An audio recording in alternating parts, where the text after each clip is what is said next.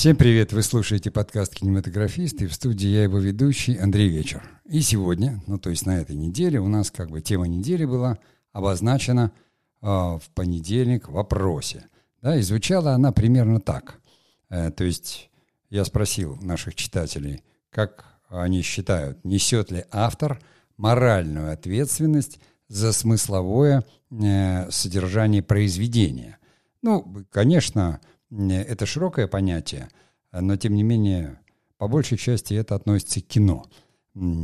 На самом деле мы сейчас находимся, опять же, на таком переломе и стыке метанарративов, которые имеют просто, ну, как яркое и очень драматическое, если не сказать трагическое выражение в тех событиях, которые мы наблюдаем.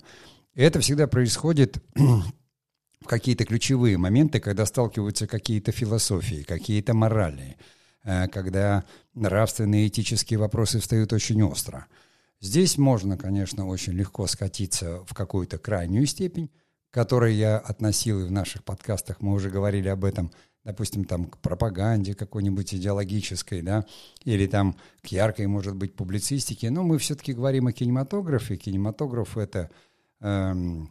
в общем-то, такой вид и род человеческой деятельности, который имеет свои выходы и в искусство, и, безусловно, просто в культуру, да, и в просвещение. Мы это тоже уже обсуждали, потому что есть учебное кино, это тоже кинематограф, есть там анимация, да, есть детское кино, есть, конечно, кино жанровое, есть кино авторское. То есть кинематограф — это способ, собственно, да, движущихся изображения, но, тем не менее, поскольку в движущихся изображениях возникают сюжеты, там в документальном кино возникают просто события какие-то, то всегда первый как бы вопрос, как зритель это воспринимает. Да? Зритель любит кино, смотрит кино, воспринимает его зачастую за чистую монету, даже как фантастику.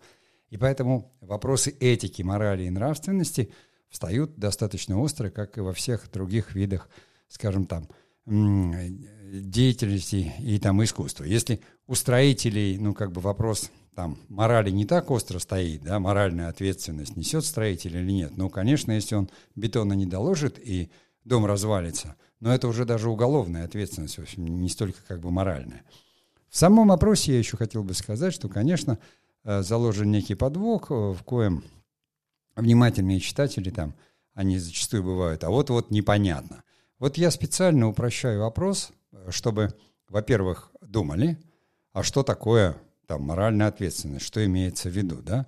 Во-вторых, комментировали, отвечали. То есть у нас это такая, у нас дискурсивное общение, поэтому все мнения интересны, все мнения важны. И сегодня в подкасте я просто понял, исходя по реакции, которая была активная, люди писали много, люди писали хорошо, высказывали свое мнение. Я вчера дал послесловие, в небольшом эссе, в кратком дал послесловие к опросу, на которое тоже был отклик, были просмотры. И сегодня я хочу расширенно в подкасте, в общем-то, эту тему этики, морали и нравственности рассмотреть. Вот такое длинное получилось введение, но еще раз напомню, что тема сегодняшнего подкаста – это кинематограф и мораль. Ну а я сейчас делаю маленькую паузу, и мы продолжим.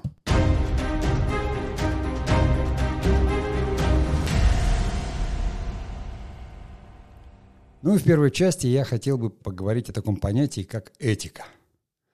Знаете, там, как ни странно, мое первое образование – это театральный институт, и этика там предмет, который проходит на 4 курсе, то есть на последнем курсе, в последнем семестре, то есть в самом конце, после всех историй, искусств, литератур, театров, спектаклей выпущенных, там мастерства, танцев, хореографии, всего тому, что преподают актерам, в конце уже 4 курса, на последнем семестре, есть такой вот предмет этика, по которому сдают экзамены. Я думаю, что ну, как в театральных обязательно, и каких-то в других вузах обязательно этот предмет рассматривается. Поэтому что такое этика, да, и как она появилась, если она стала экзаменационным предметом, и по ней, заметьте, не зачет у нас был, а оценка, которая шла в диплом. Этика. Кто вообще ввел это понятие, как бы, этики, да? Мы знаем, естественно, что есть этика Аристотеля. Аристотель, как известно, был учеником Платона, а Платон, как известно, был учеником Сократа, а Сократ, как известно, записей не вел. И хотя он собирал на вот площади, именуемой Академия, своих учеников и разговаривал с ними, поднимая вопросы как раз вот философские, там, добра, зла и прочего, и договорился до того, что собственные сограждане, в общем-то, приговорили его к смертной казни, и он вынужден был выпить яд, там, цикуты. Это долгая, как говорится, история. Но я буду считать, что, в общем-то, впервые, конечно, понятие этики упомянул именно Сократ. И, следовательно, поскольку он был греком, да, то это надо искать корни слова в греческий «этос», который, в общем-то, переводится как «нрав» и «обычай». В наше время, конечно, этика – это философская дисциплина, которая, заметьте, исследует нравственность. Уже не просто нрав, а нравственность, да, и ту самую мораль. Первоначально, конечно, смыслом этого слова это было такое совместное проживание, жилище, да, или какие-то правила, которые порождены этим совместным проживанием. Ну, вот даже те же греки, они жили в городах, ну, есть там какие-то правила элементарные, да, как у нас там сейчас, ну, не шуметь там после 10 или 12, не гадить на крыльцо соседу, что, кстати, было большой проблемой в Средневековье, и об этом даже отдельный закон был. Как бы это сейчас ни казалось странным, но люди живут давно друг с другом, и чтобы как-то уживаться, вот во всех этих городах и местах большого скопления нужны были какие-то законы. Все равно. Они не всегда, как говорится, принимались и несли какое-то там именно преследование, не наказание. Вот по большей части именно нравы это определяли. И эти же нравы, они как бы сплачивали общество. Но если вы следуете какому-то там нравственному закону, у нас там есть нравы, мы договорились, что мы на улицу мусор не выбрасываем, вот, а складываем его в какую-то яму. Да? Если кто-то читал, помните Ветхий Завет? Да?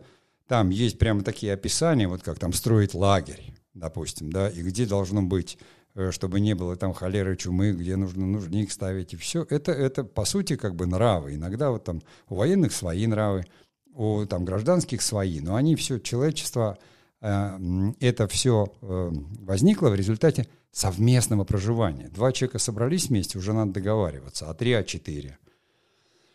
Поэтому я к чему? Что это абсолютно естественная вещь, заложенная в нас природой, и потом уже культивируемая. То есть окультуренная в нас. Стали жить вместе, договариваемся. Да? Нужен нам забор между участками или не нужен? Да, если у тебя, как говорится, куры, а у тебя свиньи, то, наверное, нужен. Иначе свиньи разроют мой огород, а куры там поклюют твои цветы.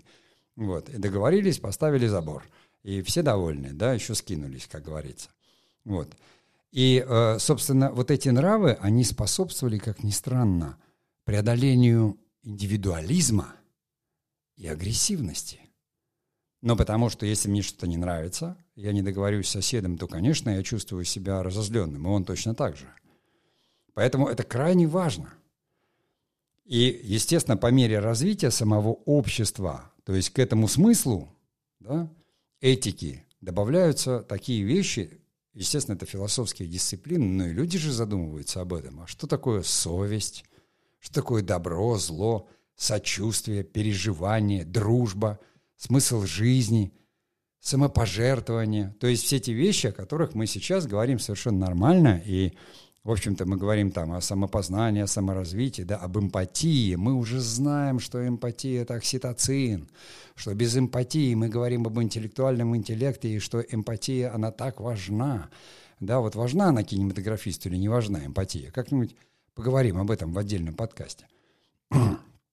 И, естественно, этика стала вырабатывать такие понятия, которые не были присущи человеку, скажем, первобытному. Милосердие, справедливость, дружба, солидарность. Ничего не напоминает, а?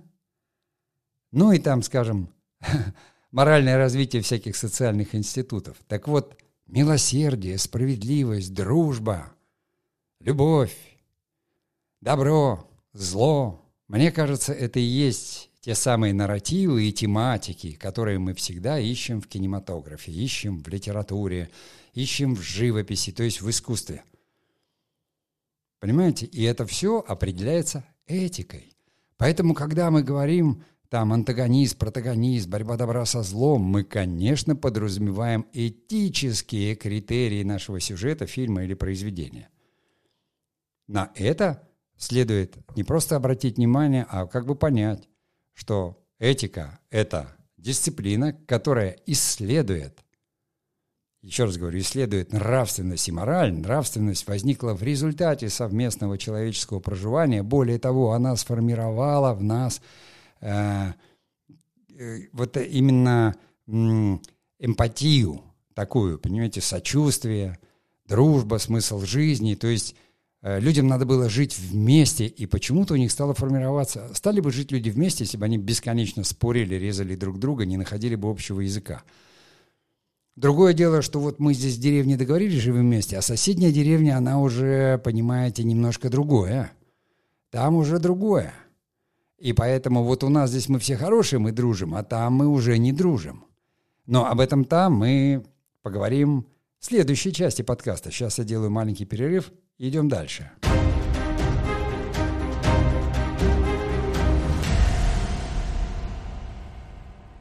В первой части мы поговорили о том, что такое этика, да, как она возникла, как она естественным образом, да, ее никто не написал свыше, она развивалась именно в процессе человеческого проживания. И одной, как скажем, да, одним из понятий, которое этика изучает, мы установили, что этика изучает нравственность и мораль. В данном случае мы поговорим о морали, да? Я закончил на том, что сказал, вот мы создали сообщество, вот маленькая деревня, мы все тут перезнакомились, как говорится, мы все нравственные, мы договорились, что мы не гадим друг другу на крыльцо, что мы здороваемся при встрече, что мы вместе отмечаем праздники, вместе там боремся с непогодой или с неурожаем, и мы все хорошо. И у нас в итоге у нас возникла какая-то мораль, моральные законы такие, понимаете, вот что делать морально, а что аморально, мы это понимаем. Но рядом...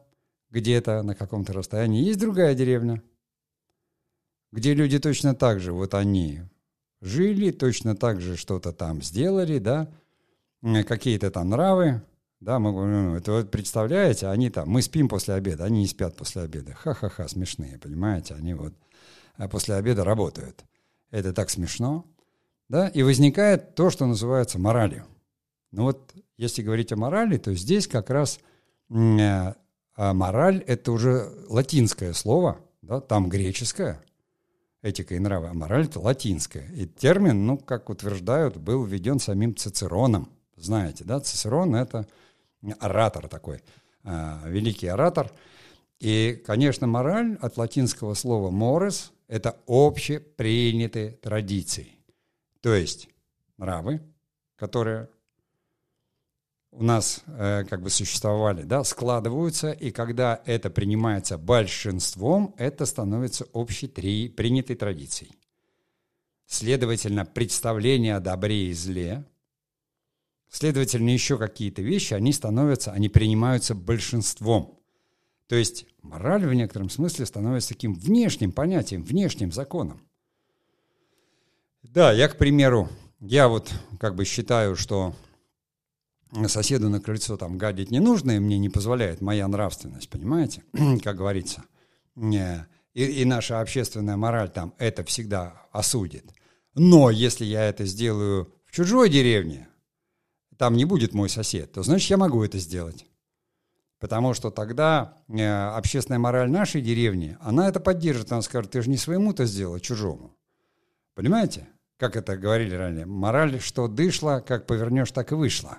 Это упрощенное понятие, но самое главное – это запомнить, что мораль – это, как говорится, нравственные законы, принятые большинством, то есть принятые в обществе, а следовательные представления о хорошем, плохом, правильном, неправильном, добре и зле. И, естественно, это совокупность норм поведения, которая вытекает из этих представлений. Как люди относятся, что они считают добром, а что злом. Понятно, что иногда этот термин определяют даже, ну, не ко всему обществу, какой-то его части. Ну, то есть мы знаем, что есть там христианская мораль, да, есть буржуазная мораль. Иногда в нашем языке, в русском, да, помимо морали употребляется именно слово «нравственность». не нравы, а нравственность. Это такое наше слово, которое корни имеет и в других языках, но слово нравственность, его, оно переведется как нрав, все равно даже на английском. Или как ментальность, понимаете? И, в общем-то, иногда это употребляется как синоним какой-то морали, да? Но эти вещи уже такие, это вещи трактовок, скажем так, потому что общепринятая мораль в обществе, она так и называется, общественная мораль. И вот общественная мораль в разных обществах, она разная, и, естественно, этикой этим занимается, потому что мораль в обществе, там, допустим, папуасов, она совсем не такая, как мораль там в обществе, я не знаю, самоедов. Или вот у русских людей, да, одна мораль, как говорится, она там может быть там государственная, но точно вот у советских людей, да, это была одна мораль. А, допустим, у американцев, у людей, выросших в капиталистическом обществе, другая мораль. И мы все это знаем. Но это как общественное проживание. Там, конечно, сейчас уже как это речь идет о том, что это идеологемы такие крупные были, да, или метанарративы, потому что либерализм, капитализм, социализм, коммунизм, это уже скорее, наверное, имеет отношение там, к политэкономии или к политологии, да, а мы здесь говорим, но мораль у общества, у буржуазного абсолютно точно, потому что главный, естественно, в этом обществе буржуа и его представления о чем-то все определяют. А мораль там в государстве рабочих и крестьян, она интересы там буржуа может подавлять, как говорится, да, как в капиталистическом обществе, как они говорят, частная собственность – это святая святых, хотя, как выяснилось, это не для всех, опять же. А в социалистическом обществе была только социалистическая, и частной собственности никакой не было. Личная была, а частная нет, она считалась там по Марксу и Ленину чем-то таким ужасным. И вот это были две морали. То есть одна мораль, она позволила запустить такой процесс, который у нас там прекрасно описан в «Поднятой целине» Шолохова, да, там раскулачивание, грубо говоря. И многие, например, мою семью это коснулось, там вот бабушки моей, там отца, матери, они просто были, ну, скажем так, весьма работящие, зажиточные, что сейчас бы назвали там фермером, да, и даже работников не имели. Но, тем не менее, попали вот под эту мораль на тот момент, где говорили, ах, у тебя несколько коров, пара лошадей, и у тебя большой там участок и что-то, значит, ты кулак, у тебя все отобрать, тебя сослать, да. И вот это была мораль ужасная, там, тоталитарного какого-то общества или чего-то еще. Но не забывайте, что та же самая мораль, допустим, у американских фермеров также отбирала земли, разоряла их.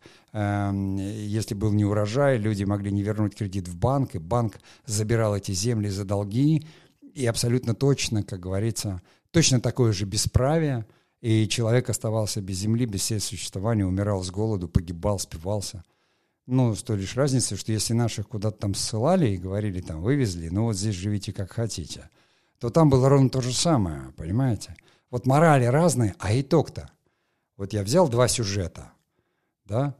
Один сюжет, и можно найти тому примеров, там в американском кино очень много, да, фермер, который теряет землю там в результате неурожая и залога банком, и другой сюжет, где к такому же фермеру, как говорится, пришли какие-то там...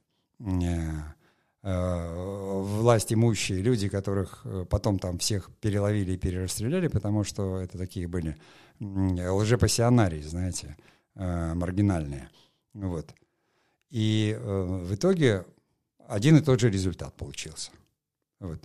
Две морали, а результат для нас как бы один. Вы вот будете снимать или делать кино.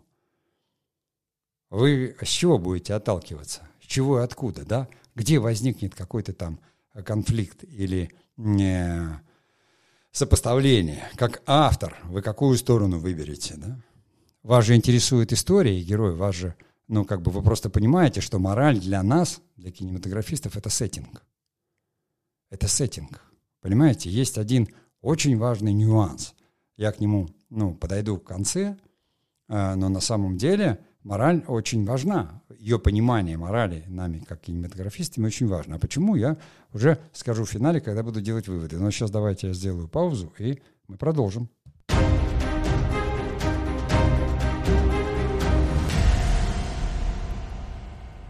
Итак, в первой части мы вспомнили, что такое этика, да, и этика — это дисциплина, в общем-то, которую даже сдают как экзамен, и она изучает нравственность и мораль. Во второй части мы поговорили о морали и поняли, что мораль — это общепринятые законы, сформированные в результате каких-то нравов, каких-то обычаев и каких-то совместных договоренностей, что мораль может быть, естественно, не только общественная, но она бывает и узконаправленная, как христианская, буржуазная, да, еще там какая-то. Но, в общем-то, нас интересует общественная мораль, которую мы определяем как некий нравственный сеттинг для существования сюжета. Примеры сюжетов повторять не буду, да, потому что сказал в той части. Если кто-то не слышал, вернитесь и переслушайте. А в этой части мы будем продолжать и говорить уже о нравственности. То есть нравственность – это моральное качество человека. Это правило, которым руководствуется человек в своем выборе, в своих поступках. Часто в литературе его употребляют как синоним морали, но мы с вами договорились, что у нас для понимания мораль – это общественное представление, возникшее в результате совместного проживания и нравов, которые сложились. Иногда могут сказать, и этика, и этически, это неэтично, то есть да, потому что этика изучает то и другое. Нравственность, естественно, это предмет этики, который изучает, об этом мы тоже говорили в самом начале. И в некоторых философских системах вот понятие нравственности, оно обособляется от морали, потому что здесь концептуализация нравственности носит именно вот такой авторский как бы характер и не соответствует обыденному словоупотреблению. Ну, мы часто употребляем слова как бы с одним значением или похожие, просто потому что не очень, как говорится, бытовая речь, она же отличается, и поэтому задумываться, вот, а какое слово там точно соответствует, да, и поэтому зачастую, как говорится, просто берем, и для нас этика, мораль, нравственность, все, в принципе, пока не задумаешься, так оно вот все, в принципе, одно и то же. Понимаете? Но в целом, в узком смысле, понятие нравственности, оно используется для обозначения уровня морали. То есть это вот как вот там способ-метод, да? Уровня морали. И под нравственностью еще понимают, в общем-то, какую-то внутреннюю сторону морали. А мораль – это внешняя сторона по отношению к индивидууму. Вот это очень важно запомнить. Да? Мораль – сеттинг, нравственность – это внутренние критерии у героя. У нас это слово появилось, естественно, там, в XVIII веке, но это нас меньше всего интересует. Там, мы же тут не филологи, чтобы изучать это. Так вот, когда мы говорим эти два примера, да, вот американский фермер, вот там русский крестьянин, да, к примеру, и мораль. С одной стороны, пришла как бы общественная мораль, то есть социалистическая, сказала, надо делиться, взять все и поделить. Раз у тебя больше, чем у других, значит, и кулак тебя надо забрать. В другом случае, общественная мораль, она сказала, святое, это частная собственность, ты взял кредит в банке, плевать, что у тебя не урожай, у тебя есть земля, мы ее отберем, чтобы погасить кредит. Вот два сюжета. Что будет определять поведение героя? Вот два сюжета, они две морали. Капитализм и там коммунизм, да? Или там какой-то, не знаю, большевизм. Конечно, определять поведение будет нравственность героя, которую определяем мы, выдумывая персонажа и характер, его нравственные скрепы. В одном случае, допустим, здесь мы не знаем, какими там нравственными этими самыми, вот он понял, говорит, не отдам там коня, да, и взял топор. Но он христианин, он говорит, не убей. И он опустил топор, понимаете, и не стал. А человек, не исповедующий эти скрепы, который к нему пришел его раскулачивать, он там с пистолетом или с маузером, да, и он, как говорится, там богоотступник или вообще неверующий. Здесь, в этой ситуации у человека какая-то нравственность, он кто? Раз это Америка, он иммигрант. А кто он иммигрант там на земле работающий? Он ирландец или он там немец? То есть какие у него нравственные эти самые? Откуда он пришел? Его предки пришли. Он итальянец, может быть. Понимаете, где будут совершенно другие. Там, если он итальянец и сицилиец, это одна нравственность. Не будем показывать сторону Марио Пьюза, да, крестного отца. Если он, как говорится, немец, то он протестант, и это другая совершенно нравственность. А если он амиш какой-то, да, которых очень много по религиозным убеждениям люди туда бежали, Америка такая протестантская страна, к примеру.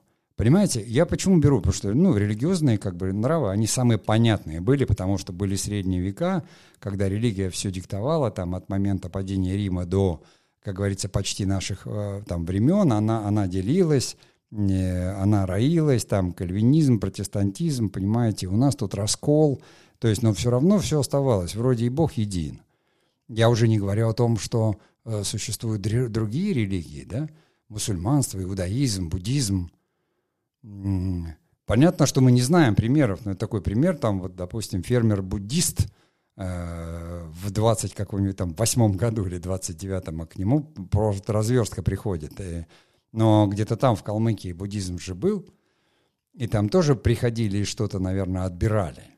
И это тоже может быть каким-то сюжетом. Но все будет упираться как бы на героя. Он не просто совершает поступки, защищает свою семью или имущество, или там человеческое достоинство.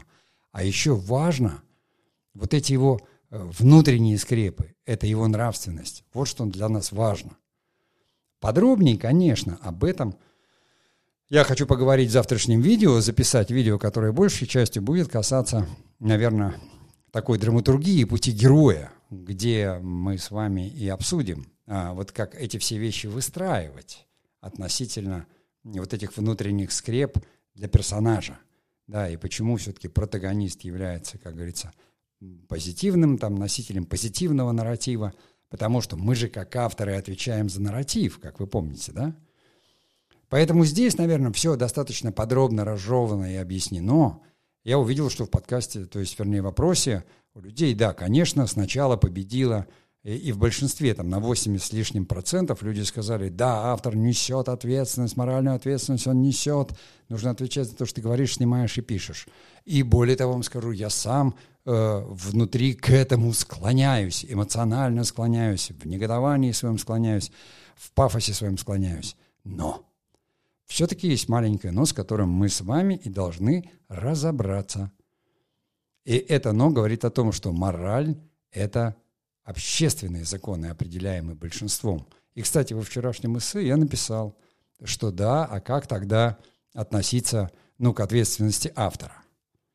Но об этом в следующей части. А сейчас маленькая пауза и продолжим.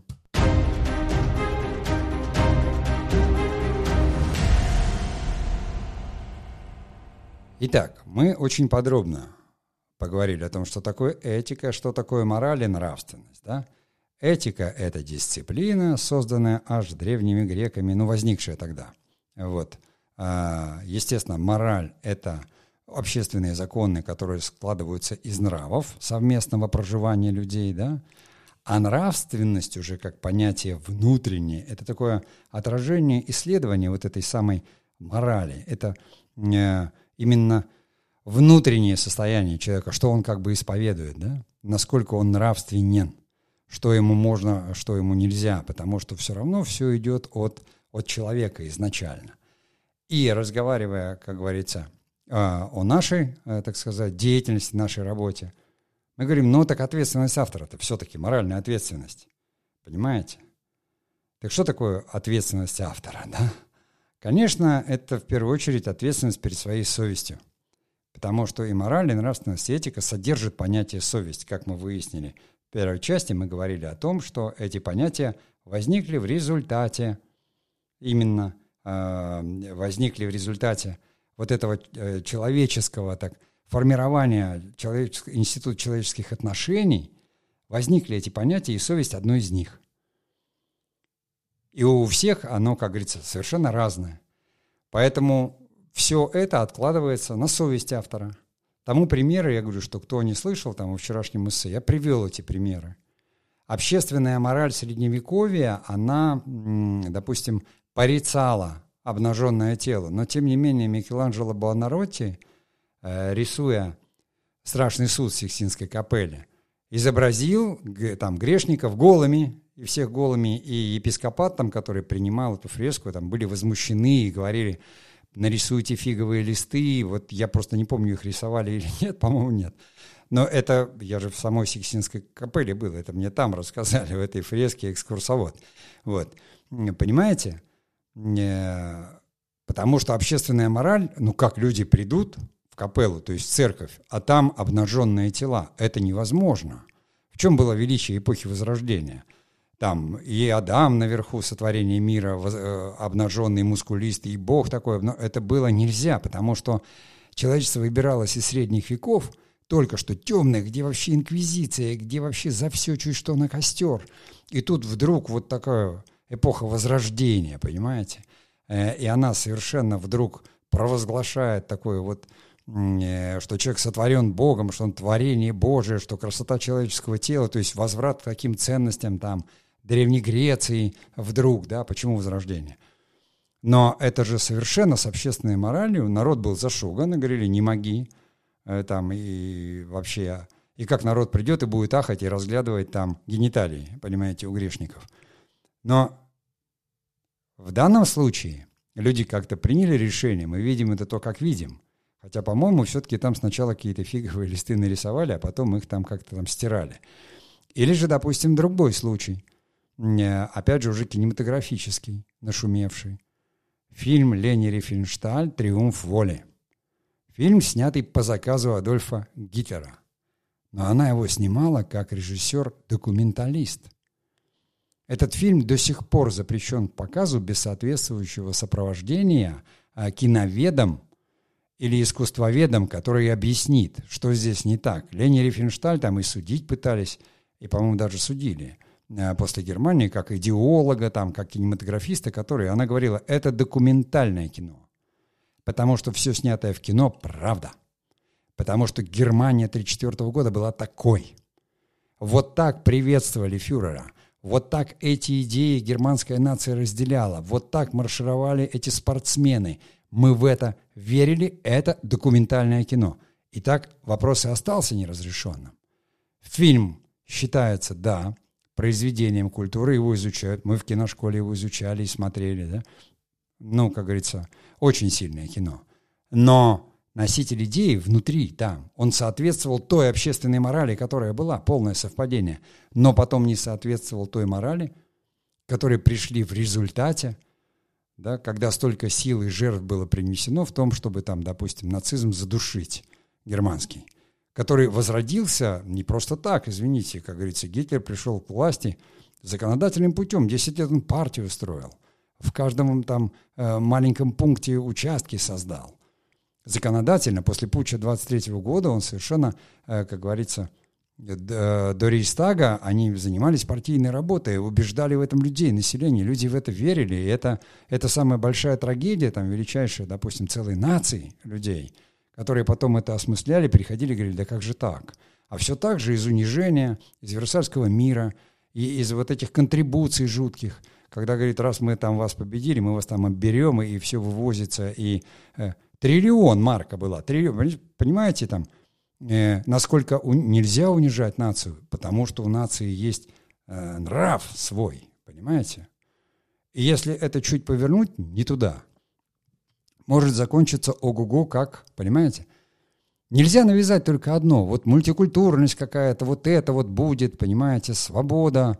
А кто-то, может быть, хочет не свободы, а справедливости. И в этом как раз и качается этот бесконечный маятник исторических нарративов. Он то качается к свободе, то опять к справедливости. Проходят сотни лет, и все повторяется. Мы, как кинематографисты, должны осмыслять эти процессы. Понимаете? И исходя из этого, ты живешь во времени. Автор, конечно, он исходит из тех нравов и тех нравственных законов, которые он воспринял сам. Да, и он живет в этой. Но относительно морали иногда автор может апатировать.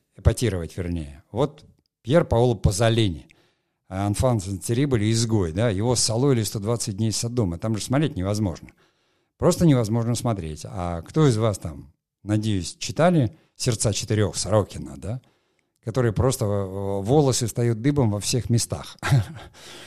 Но, тем не менее, это художественные произведения, когда авторы сознательно какую-то мораль, буржуазную или такую обывательскую, понимаете, потому что все понятно, люди могут там, как говорили, да, обыватель, такое слово было в Советском Союзе, это было как бы плохо, мещанин, обыватель. То есть мещанин в Российской империи это был прослойка общества такая, ну не дворяне, и жили, не тужили, чай, кофе пили, понимаете, все, как говорится, нормально, ничего особо не производили, но никому ничего такого не мешали. Но в Советском Союзе уже изменилась мораль. И сказали, мещанин — это плохо, это слоники такие на этих самых, на комодиках, понимаете, подушечки, рюшечки, занавесочки. То есть естественное стремление человека к уюту или комфорту стало подаваться в этой морали как нечто такое, ну, скажем так, неплохое, но презрительное, да? Тогда мы сейчас все с вами мещане. Все, кто ходил в Икею и покупал там что-то, понимаете, в Ашане, все тогда мещане. Потому что мы хотим, чтобы у нас была еда, чтобы у нас, как говорится, было уютное жилье. И тогда мы все мещане, и с точки зрения морали, которая была там 100 лет назад, понимаете, нас всех можно, как говорится, рыть Беломоро-Балтийский канал. Мы же этого не хотим, не хотим. Мы же понимаем, что это перегиб. Понимаем. Абсолютно. Но тут же вас подхватывают и говорят, да-да-да, слушай, и несут вас в этот экономику впечатлений. И говорят, ну ты эти кеды уже неделю носишь, слушай, у тебя шнурки, они зеленые, а сейчас на этой неделе в моде синие, купи себе новые кеды, купи себе там другую майку с другой надписью, вот эта надпись, она уже не актуальна, да, и начинаются все вот эти вот вещи, не просто из экономики потребления, а впечатлений. На этой неделе модно зеленые волосы, на этой желтые. Ну, покупай, покупай, покупай, покупай. И все. И люди бегут, уже устремляются к этому. Да, как вот у нас производят там кино или сериалы, там тренд какой, вот давайте. Я говорю, ну и до чего там Голливуд договорился до того, что поставили балет, где Ромео и Джульетта, это значит 2 чернокожих мужика. Одного зовут Джульетта, другого зовут Ромео. Мало того, что в Италии их не было, темнокожих. Ну и понятно, что это еще... Не про мужскую дружбу, скажем так, пьеса-то писал Шекспир. Понимаете, это тоже же крайность. Мы говорим об этом иронично, а они поставили это всерьез. И вот в этих культурах, понимаете, вот в этих парадигмах совершенно разных и существуют нарративы, которые вы как автор выбираете. И я все-таки не рекомендовал бы вам выбирать такой вот нарратив, в котором вы стоите четко. Вот я стою вот за это, и вот это все купола, в России крою чистым золотом, там, понимаете, на дыську быть, и в таком духе. Ваше право. Но вы должны помнить, что это будет скорее иметь отношение к пропаганде, к распространению. Пропаганда переводится как распространение определенных идей. Если вы, как автор, их проповедуете, у вас есть своя аудитория, пожалуйста, вы имеете на это право. Но кто-то имеет право эпатировать эту мораль. Оскорблять, конечно, нет, там закон разберется, нельзя. Призывать там каким-то вещам, которые четко определены не моральными законами, а уголовными, да, и гражданскими. Это делать нельзя. Но не принимать или сомневаться, понимаете? Сколько раз мы видели в кино, когда там человек в отчаянии, в каком-то, у него там дом сгорел, все, он там проклинает Бога, понимаете? В советском кино, вот в том раннем, это было все время, потому что государство поворачивало эту сторону. Церковь как институт надо было... убрать, потому что иначе не заменить, понимаете, одну церковь в другую. Коммунизм должен был войти туда, в то место, где сидело православие. Идеи коммунистические, потому что идея коммунизма, она, в принципе, это и есть идея Царства Божьего, ну, которая не менялась там тысячелетия. Да, мы все стремимся, как говорится, вернуться в утерянный рай. Всегда все народы и все люди, вот, и у нас есть о нем какой-то свой миф. Но это уже, конечно...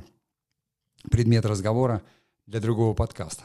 А вот как раз те самые выводы, которые я хотел сказать. Я хотел сказать, почему для нас это важно, да? Где мораль и где нравственность. Мораль – это про зрителя. Именно поэтому, когда вы смотрите кино, в котором ваши внутренние нравственные законы не совпадают, с точки зрения автора вы испытываете негодование. Если ваш взгляд на это не совпадает, то тогда, естественно, вам кино не нравится, вызовет раздражение, и тогда естественным образом вы скажете моральную ответственность автора и подвергнете его там остракизму, да? И это совершенно правильно, потому что если автор, он выступил против этого, он должен понимать, что его распнут, и это совершенно справедливо. Если он там художник и что-то исследует, он Микеланджело Буонаротти, но и художников, знаете, сжигали на кострах за милую душу. Поэтому, если он, как говорится, это делает для хайпа в соцсетях, это одна история. А если он готов за это на костер пойти, то, как говорится, уважение ему за его, как говорится, нравственные скрепы. Вот. А вот нравственность – это про героя. Это про героя, это про него, это про то, в какой морали он вырос. И, может быть, он воспротивился этой морали. Понимаете, почему вдруг на фестивалях популярны фильмы про геев в Иране? Ну, потому что там жесткая общественная мораль, смертная казнь за это. А он вдруг в себе почувствовал, и он вдруг... И это действительно, понимаете, когда такие предлагаемые обстоятельства и столкновения. Это же очень сильный конфликт, это очень сильное противостояние. Мы все-таки, как люди, которые исследуют жизнь и создают истории, похожие на жизнь посредством движущихся изображений, должны иметь в этом смысле более такой прохладный взгляд на эти вещи и помнить, что там, где ты художник, и там, где ты зритель, это разные вещи. Это разное. Это все как бы рядом, но когда ты смотришь кино, когда меня спрашивают, ты как? Я говорю, как зритель я смотрю, я сопереживаю, все, я как зритель смотрю. А вот если я как автор, то это совершенно другое. Потому что как автор я всегда понимаю, что я взаимодействую с общественной моралью, зрительской. Это всегда зритель. И взаимодействую я с ней посредством выбора героя и его нравственных поступков, которые он совершает. Поступков. И надо сказать, что мораль там, та мораль, которая была в Советском Союзе, а потом в 90-х ее растоптали и стала вырастать там какая-то новая мораль, которая до этого в других странах прекрасно существовала, да? И все мы сейчас находимся у нас в ситуации, когда идет столкновение внутри нас, как бы этих двух моралей. Не потому, что, да, кто-то помнит ту, но понимает, что все оттуда не вернуть, да и не надо. Но люди же о чем все вспоминают, да? Они все говорят о дружбе, которая была, о любви, которая была, да? А там они почему-то вспоминают все какие-то такие вещи, которые действительно в той литературе, в тех фильмах, в тех книгах не было ничего того, что есть сейчас, как говорится, в кино. То, что нам показывают, я не знаю, навязывают, пропагандируют. И мы, как говорится, помним совершенно другие фильмы. Хотя сейчас тоже, мне кажется, что все равно так или иначе... Это такое многотемье, оно существует, но именно вам выбирать, о чем будет ваше кино. Да?